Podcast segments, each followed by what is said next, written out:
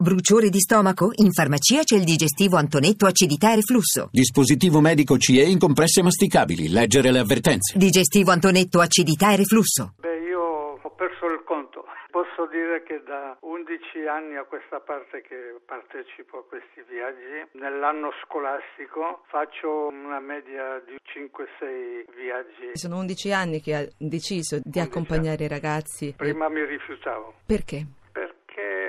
Avevo un'opinione diversa, sarebbe a dire raccontare una storia incredibile. Credevo che non mi avrebbero creduto e non essere creduto, il dolore viene doppio. 11 anni fa ho partecipato a un viaggio con mia moglie, ci eravamo promessi che se io non avrei avuto un riscontro positivo non avrei continuato più. Ma mi sbagliavo, voglio farvi capire che quando uno esce da quell'inferno, quando sono stato deportato avevo 13 anni. Ti chiedi come mai io sono uscito vivo perché quando entri in questa fabbrica della morte sei sicurissimo al 100% che l'unica via d'uscita è la morte. Però io ne sono uscito.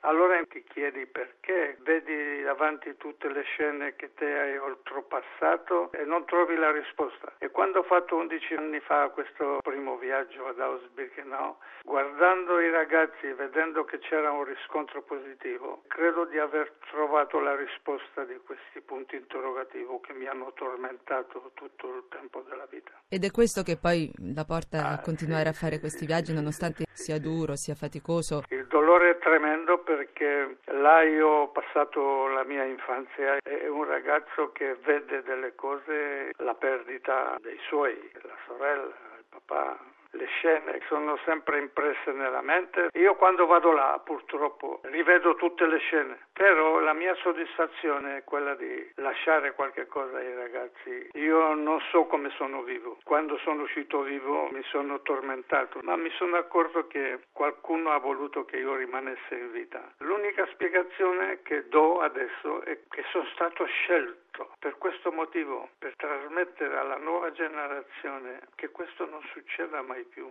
Io la chiamo missione. C'è qualcosa che vedendo oggi l'Europa eh, la preoccupa? Vedo queste scene di persone che scappano dalla sofferenza e vogliono trovare un modo migliore della loro esistenza. Io ci soffro, sì, ci soffro, perché le ho passate. Tra le tante immagini che lei dice io non dimenticherò mai, qual è la più forte? Quando mio papà decide lui stesso, quando ha saputo che sua figlia dopo un mese non ce l'ha fatta, una persona di grande cultura, un genitore che ci educava nel rispetto, ha dedicato la sua vita per noi. Questo uomo di 45 anni che ci aveva messo l'anima e si vede all'improvviso che lui non può fare niente. E vedo questo viso di questo uomo, io ce l'ho davanti questa visione ancora ancora, nei miei incubi, nelle mie sofferenze, nei miei dolori. C'ho questo uomo che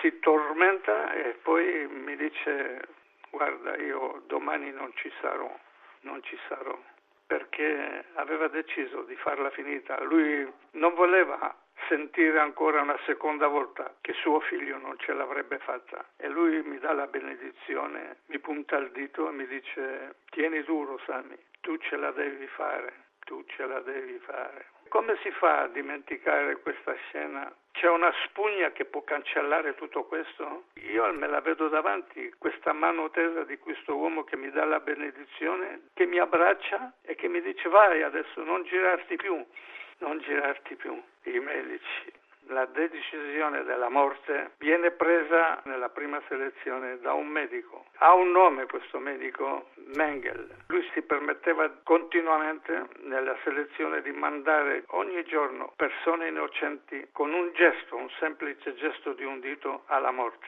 E questo mi addolora perché era un medico che aveva studiato per salvare la vita delle persone, invece no, lui dava la morte Poi gli esperimenti che faceva erano orribili. Mi fa piacere che i medici vedano con i loro propri occhi le camere di tortura, le camere di esperimenti che si permettevano di fare. C'era un gruppo di medici che si permettevano di fare degli esperimenti che lei non ha immagini. Per loro era qualcosa di normale. La barbaria che si permettevano di fare in questa fabbrica della morte è incredibile. Lei si è trovato davanti a quel medico? Mm, sì, mi sono trovato che per me la rampa della morte è un posto di grande dolore, di dolore tremendo perché là in questa rampa della morte ci sono scene che io quando metto il piede in quel posto purtroppo la mia emozione, il mio dolore è tremendo. Io ho delle scene di dolore, la scena di un papà che cerca di difendere sua figlia,